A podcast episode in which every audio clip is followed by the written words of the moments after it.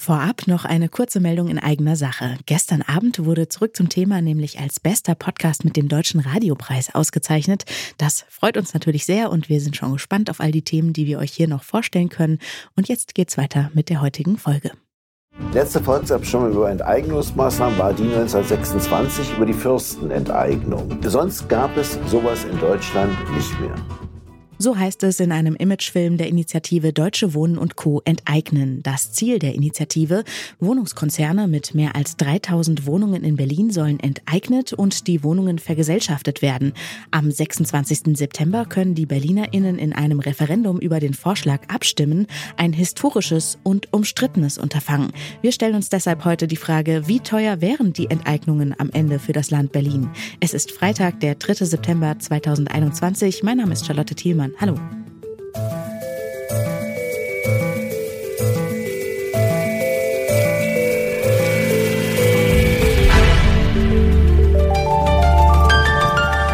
Zurück zum Thema. Private Unternehmen haben seit den 90ern in Berlin fast eine Viertelmillion Wohnungen gekauft. Wenn es nach der Initiative Deutsche Wohnen und Co. enteignen geht, dann sollen diese Wohnungen jetzt wieder vergesellschaftet werden. Das soll die Preisspekulation auf dem Berliner Mietmarkt verhindern. Doch wenn man Konzerne enteignet, dann muss man sie entschädigen.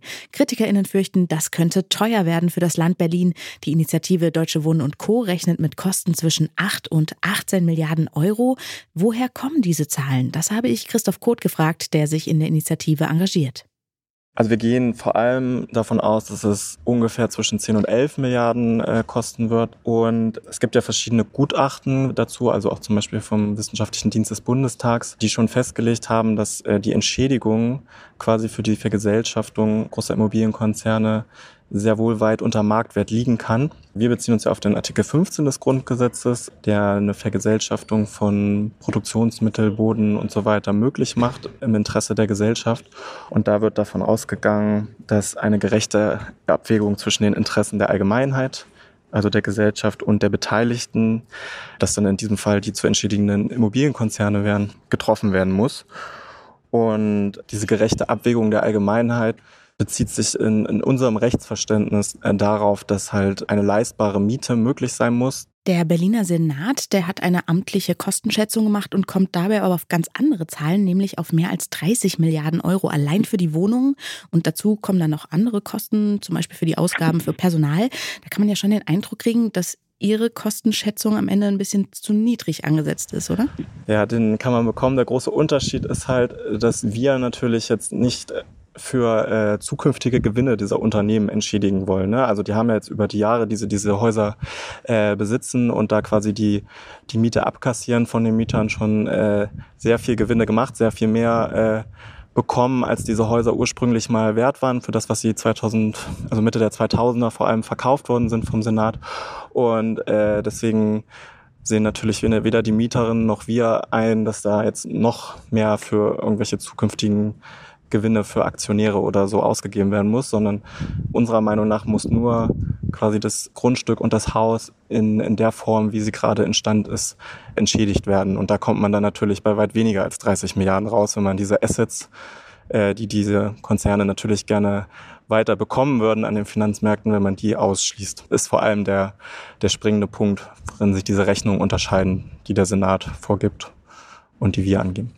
Sie haben jetzt schon gesagt, wie Sie zu dieser Einschätzung kommen. Bei all den Zahlen, die im Raum stehen, ist ja aber im Moment noch gar nicht klar, welche Entschädigungssummen am Ende tatsächlich gesetzlich festgelegt werden. Also wie wollen Sie denn wissen, dass es am Ende nicht doch deutlich teurer wird, als Sie das planen? Naja, das ist natürlich äh, nicht nur eine juristische, sondern auch eine politische Frage, wie sehr man Druck aufbauen kann. Aber bei uns in der Initiative ist natürlich klar, wenn das sehr viel über 11 Milliarden liegt, dann macht das keinen Sinn, weil somit kann man halt eben keine erschwinglichen Mieten für alle äh, Bürgerinnen finanzieren. Wenn das viel mehr kostet, dann ist es einfach hinfällig, das ganze Projekt. Und das bezieht sich dann wieder auf diesen Abschnitt 3 im Artikel 14, wo halt gesagt wird, dass in gerechte Abwägungen getroffen werden müssen zwischen dem Interesse der Allgemeinheit und der zu entschädigen. Und das Interesse der Allgemeinheit sind sozialverträgliche Mieten. Und die sind halt nun mal nur bis zu einer gewissen Grenze möglich. Deutsche Wohnen und Co. enteignen rechnet mit knapp 11 Milliarden Euro an Kosten für das Land Berlin. Doch wie realistisch ist dieses Preisschild und warum geht der Berliner Senat von dreimal so hohen Kosten aus? Das habe ich Konstantin Cholodilin vom Deutschen Institut für Wirtschaftsforschung gefragt. Also wenn das zum Marktpreis gekauft wird, weil es gibt zwei Möglichkeiten. Also eine Möglichkeit sieht vor, dass der Preis unter dem Markt liegt und das ist die, die Idee von äh, Deutsche Wohnen und Co. enteignen. Und äh, die andere Idee ist, das zum Marktpreis zu, zu kaufen. Also die, wie gesagt, die Preise sind gestiegen. Also aktuell kann man das auch für fast 4.000 äh, oder sogar mehr als 4.000 pro Quadratmeter erwerben. Und wenn man diese Preise setzt, dann, dann wird das äh, sogar über 50 Milliarden Euro, vielleicht auch 60 Milliarden Euro kosten. Sogar wenn man diesen Anstieg der Baulandpreise mit berücksichtigt. Und kann man denn einfach sagen, wir zahlen da jetzt nicht den Marktpreis, als Gesetzgeber?